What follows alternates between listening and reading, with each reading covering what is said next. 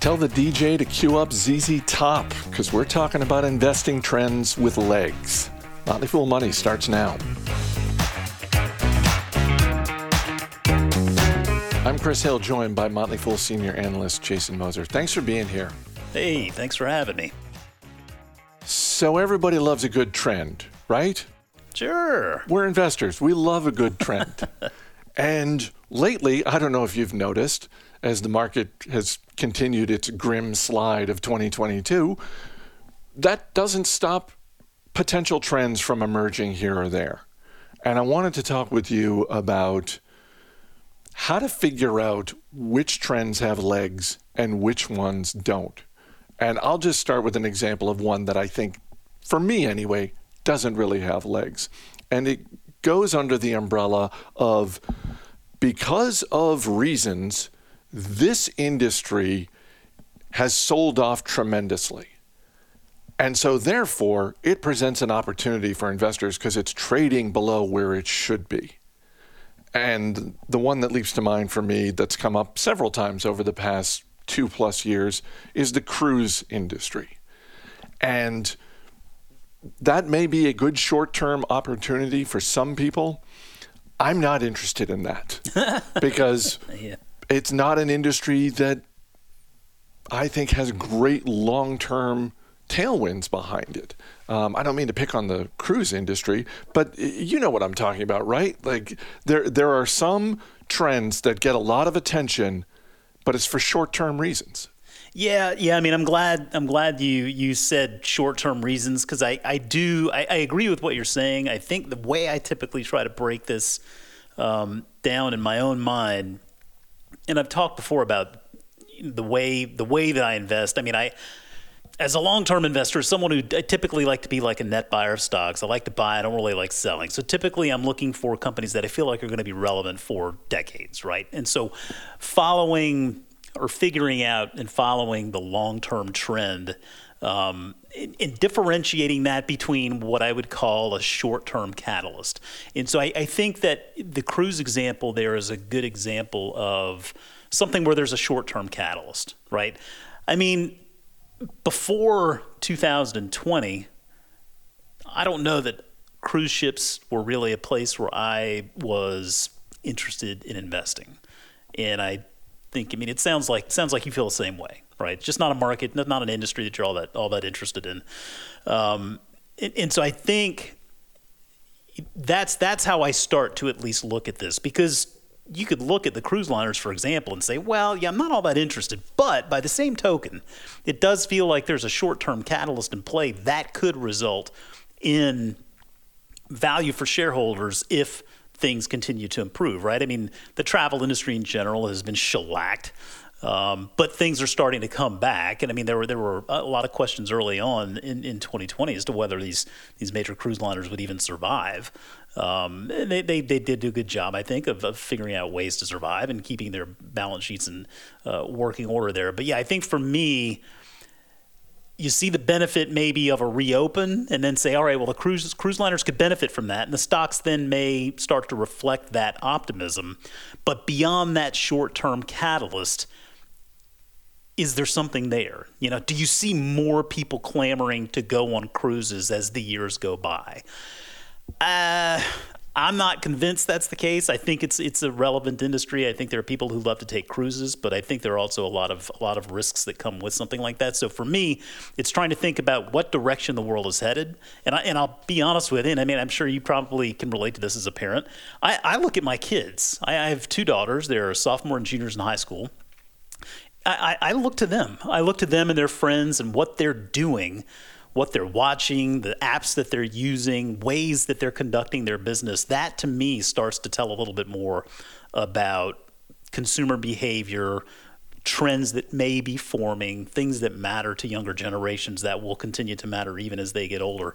So yeah, I typically try to break it down between looking at a long-term trend versus a short-term catalyst and figuring out ways to sort of discern between the two. If you think back to last year in the late spring, one of the big trends getting a lot of attention was what was referred to as the Great Reopening. Yeah. It seems like we're at that point again. as Omicron levels continue to drop, vaccines continue to rise, more and more businesses. We talked about this last Friday on Motley Fool Money about some of the biggest tech companies in America opening up their offices, mask mandates coming down. You were talking to the folks at Cheddar, and I'm happy to share Jason Moser as a resource with other media outlets. You're welcome, Cheddar. But seriously, you were talking to them about this trend, weren't you? Yeah, we were. We were talking about reopening, it to me it feels kind of like reopening 2.0. I mean, we did kind of go through a reopening before, where I think a lot of us kind of started getting back out there and resuming sort of somewhat normal behavior.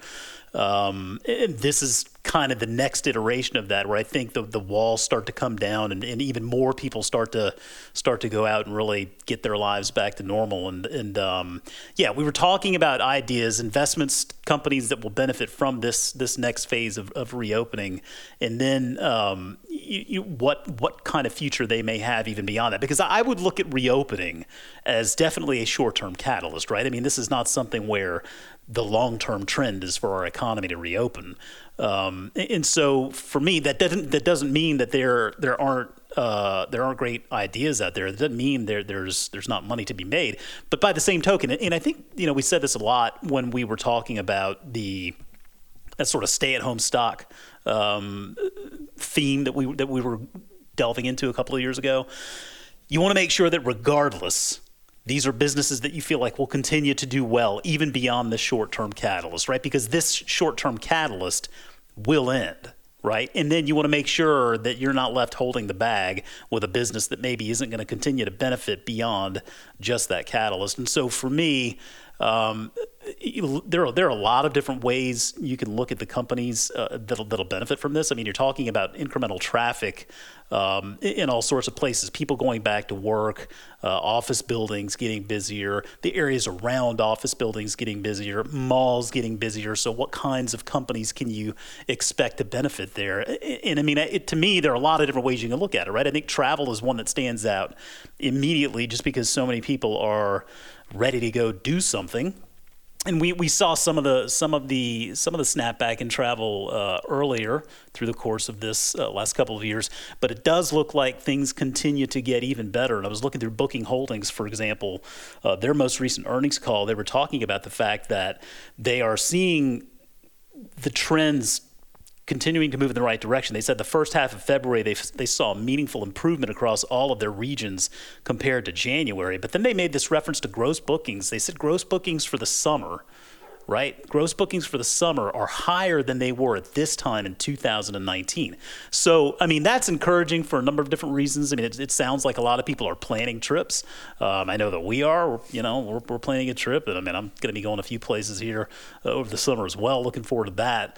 But when you think about just the fact that gross bookings for the summer are higher than they were at this time in 2019, that's really encouraging. And the nice thing about travel is it's truly a global opportunity. And frankly, I think travel is just going to continue to be a long-term trend that investors can benefit from. So Booking Holdings stands out as one way to look at this reopen 2.0. It is interesting, the difference, as you said, the long-term trend versus the short-term catalyst, because ultimately there has to be something sustainable. There has to be something about an underlying business that we as investors can see as a pathway for growth, which, and this may be just my preference, I always prefer organic growth as opposed to growth through acquisition. It's not to say that doesn't work. There are plenty of businesses that have rewarded shareholders by going the route of acquisition. But to me, it's just preferable to see a business like, I've talked before about Home Depot and Lowe's, and not that they do a tremendous amount of increasing their store count year over year, but you look at the way that they've grown out their online presence, their deliveries, that sort of thing. That's just easier for me to wrap my head around. Well, yeah, and I mean, I think Home Depot and Lowe's, two very good examples of businesses that I think could certainly benefit here over the next several months as consumer traffic continues to pick up, right? I mean, we've seen the strength in the housing market over the past couple of years. And that's the neat thing about housing is whether you own or you rent, home improvement, maintenance, all that stuff is always on the table, right? That's, to me, one of the most obvious long-term trends out there because everybody needs a roof over their head. And so you look at Home Depot and Lowe's, the quarters that they just chalked up. I mean, to be able to maintain their gross margins in a time like this when inflation really is front and center. I mean, Lowe's actually expanded their gross margin very, very modestly. Home Depot saw a little bit of pressure, but overall, they've really been able to maintain prices very well and pass those costs along to consumers. And I think part of that is just due to the market that it serves, the nature of the market that it serves. It is kind of a necessary, right? It's a necessary market. And then they love to throw the statistics out there that 50% of the homes here in the U.S. are over 40 years old. I mean, a lot has changed in 40 years, right? The ways that we build houses, the ways that we repair our homes and update and improve our homes. And so, you know, what that ultimately means is you get this massive installed housing base out there just in this country alone that really requires a lot of what Home Depot and Lowe's are selling. And so they may not be the sexiest names in the world, and they may not light the world on fire in the near term, but when you stretch the chart out, you look at the way these companies perform through the years, 3, 5, 10 years. I mean, they are just tremendous performers. And Lowe's in particular, you look at what Marvin Ellison has done there. I mean, that has been just nothing short of spectacular. And I think what we've got now is really two businesses there in Lowe's and Home Depot that you and I have likened before to MasterCard and Visa. It's almost like, well, which one should I pick? Well, why bother choosing? You could actually own both and get away with it just fine. It's not a bad idea, actually. Not a bad idea at all. Last thing, and then I'll let you go. When you think about long-term trends, I suppose there are a couple different ways you can think about them. One is to try and predict where the future is going and be right not only about the direction, but the timing of how soon we're going to get there. I was on David Gardner's Rule Breaker Investing podcast recently, and on an episode that was set in the year 2052. And one of the jokes we made on that was that self-driving cars, still not a thing in 2052. And it may not be, by the way. Yeah. So that's one way to do it. Like, okay, this is where the world is going. But another way to do it is to look at trends right now and say, okay, do I think this is going to be here in 20 years? You can say that about individual products. You can also say that about industries. It's why whenever someone has a new baby and it's like, oh, I want to buy a stock for them, my answer is always Starbucks, because I know that the way we drink coffee in 50 years is going to look a whole lot like the way we drink it now. Yeah. And if it looks any different, Starbucks is probably going to be one of the companies that is innovating and iterating there. So you probably win either way. I think to me, one of the trends that I think is front and center right now for a lot of people is work. Right? I mean, exactly how we're going to be working. We're talking about stay at home. Now we're talking about reopen. I mean, it's been a weird 2 years, right? And I mean, there are offices that never closed down, and then there are other offices that just have closed down completely, and you wonder what exactly the future holds. And so I look to a business like Microsoft, for example, and I think it's very telling that you've got a lot of these big tech companies that are reopening their offices. They're eager and excited to do that. And I think that's for a number of reasons. I mean, I think that you've seen some of the CEOs of these businesses, Twitter, for example. I mean, they're talking about the fact that, yes, remote work is available, but it is harder. It makes things a lot more difficult. And I'm sure probably you run into some challenges where remote work does make things harder. But by the same token, there are a lot of folks that like the convenience and sort of being able to go do what they want to do when they want to go do it. It certainly expands that work schedule. So for me, it's kind of, I look at the absolutes as being probably what you want to avoid, right? If you're saying, well, we're just going to be a virtual only company, well, that you're probably leaving something on the table there. But if you say that, well, everybody has to be at the office all the time, well, you're probably you're leaving some talent out there that you might not be able to get otherwise. And so to me, the hybrid work environment is really that to me what it seems like the future holds. And so you look at a company like Microsoft, a company that's responsible for getting so many of those tools that we've been able to use, right? Whether you're Slack or Zoom or Microsoft Teams, I mean, Microsoft Teams and all of the tools that Microsoft provides really do, they help enable what ultimately I think we're going to see is you know, the hybrid work environment where a lot of folks have the opportunity to do it however they want to do it, but companies still have sort of a process and a philosophy in place that leaves everybody feeling included, right? And I think that's probably one of the bigger challenges. I think that's going to be one of the things that companies will figure out as time goes on, is managing the remote and the physically present workforce together. Not saying that's an easy thing to do, but I think that's going to be something that companies are going to have to do because to me, again, it feels like if you take it to the extremes, if you go absolutes one way or the other, that to me seems to open up more challenges than opportunities the longer you play that out. Jason Moser, thanks for being here. Thank you.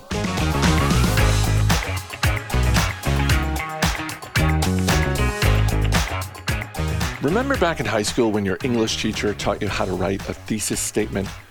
It's the main idea of your essay, and you were not going to get an A without a strong thesis statement. Well, it turns out that's one of those skills that comes in handy for investors like you and me. Here to talk through the nuts and bolts of an investment thesis is Motley Fool senior analyst Alicia Alfiere. Thanks for being here. Thanks for having me. So before we get into some of the key questions that can go into an investment thesis, why do you think an exercise like this is helpful for us as investors? First, when we think of an investment thesis, it's really a summary of what you think of the company and why you think it makes a good investment case, as well as some of the risks. And it's really important, particularly now when we're seeing a lot of market volatility. The idea here is that it'll help you cut through all of the noise of that market volatility and focus on signals for your company and hopefully stop you from selling a company that's actually pretty good. So I know that you've been using Duolingo. Let's use that as an example here. And some of the key questions that people can ask when they're looking to build an investment thesis for any business, for any stock. And it starts with really knowing the company. And this one sounds like a no-brainer, but there are actually companies out there that require a little bit extra time and research to be able to answer questions like, what does this company sell, do? What problem are they solving? Who are their customers? And how do they make money? That's really fundamental to understand. If we use Duolingo as an example here, Duolingo is a global mobile learning platform with the mission to develop the best educational content in the world and make it universally available. So they offer a gamified approach to learning over 40 languages, and they offer a lot of different solutions here. So they have their flagship Duolingo Learning Language app, which is free. They have Duolingo Plus, which is a subscription. Duolingo English Test, which is a proficiency exam, and Duolingo for Schools. And essentially, the problem that they're solving here is making education accessible to the mobile generation. And their lessons are pretty effective. So according to their internal study, users with 5 Duolingo units were as proficient in reading and listening as students with 4 college semesters of language classes. And then in terms of how do they make money, again, really important to understand, they make most of their money from their subscription product.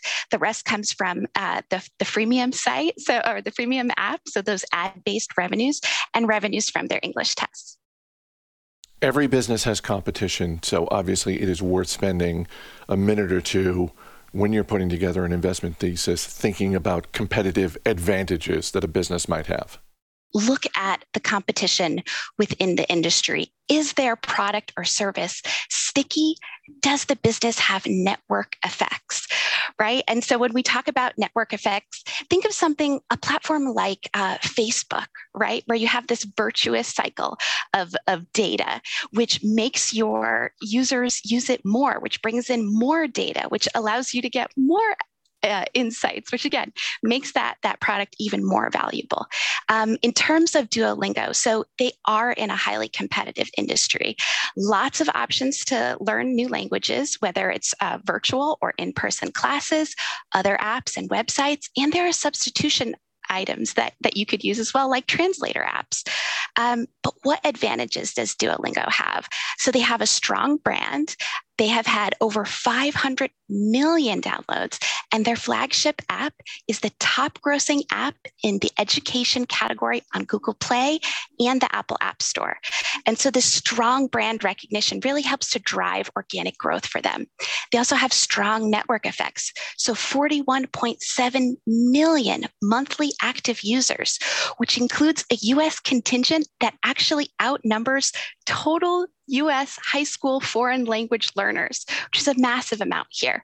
They have over 500 million exercises completed daily on the platform. And as a result of that strong network, Duolingo believes they have the largest collection of language learning data. And they feed this virtual cycle of their network by using their collection of data to make learning experiences more efficient and differentiated for its users.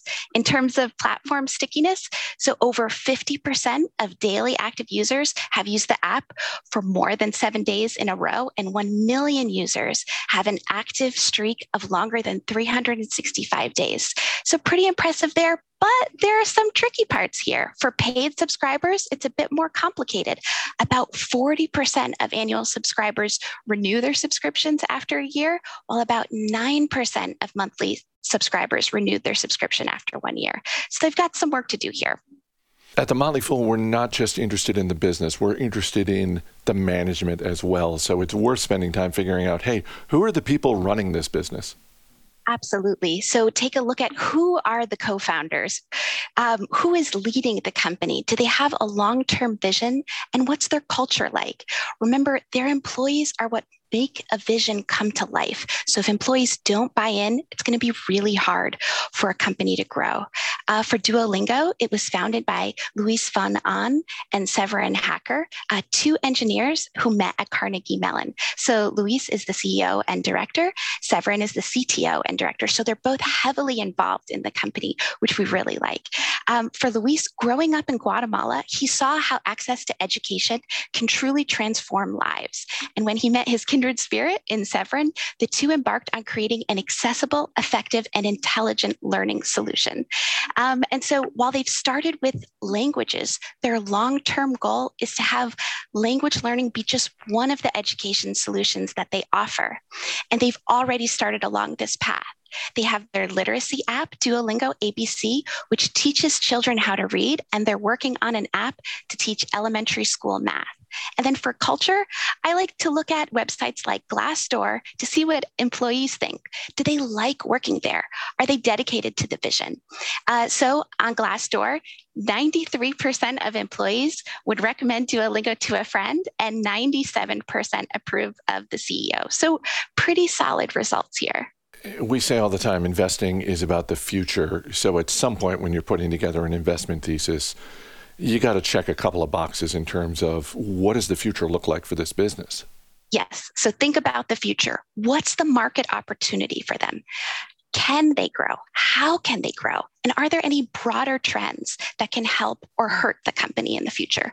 So for Duolingo, they're a player in a growing market, the mobile learning space. So preferences for convenience and on-demand services have driven a lot of consumers toward mobile solutions, right? Whether it's shopping or learning. And COVID accelerated the usage for mobile learning.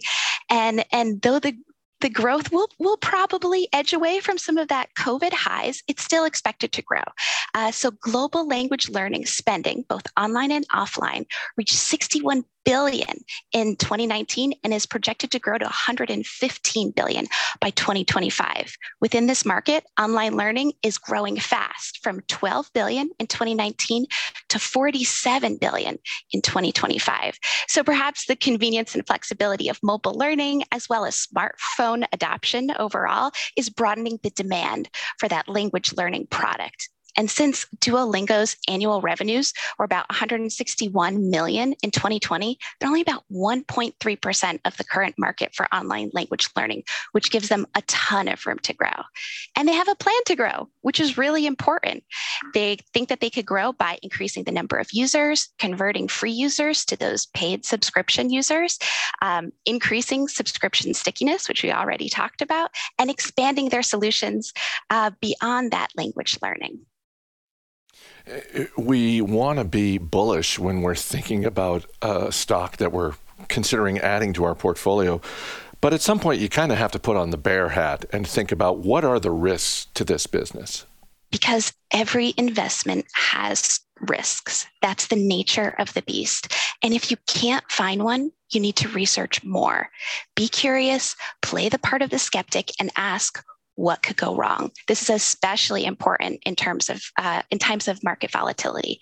So for Duolingo, we already talked about some of the issues that they have here, operating in a highly competitive environment and subscription retention numbers that could be better. But there's also another issue we didn't talk about, and that's low switching costs. What that means is that it doesn't really cost a lot of money, and it's not a huge hassle for users to simply change apps or take an in-person class instead. And so that is another risk. Okay, so you've clearly put in some work on Duolingo. Tell me how the story ends. Is this a stock you're adding to your portfolio, or is it kind of on your watch list for right now? Well, so right now it's more on my watch list. So at the end of this process, what I like to do is summarize and actually, hey, what would the investment thesis look like? So in this case, I would say Duolingo has a neat gamified approach to learning, which has helped the company build a strong brand and benefit from strong network effects and some platform stickiness. With these competitive advantages, strong tailwinds from online education trends, a large market to expand into, and a plan for expansion, Duolingo is an intriguing company. But subscription retention statistics and those low switching costs give me a bit of a pause for right now. So I'm going to continue to follow them and research them because I find this company fascinating and I really value leadership's vision and plans for the future. We've got more information about putting together your own investment thesis in our show notes, so check those out when you get a chance. Alicia Alfiere, thanks so much for being here. Thanks for having me.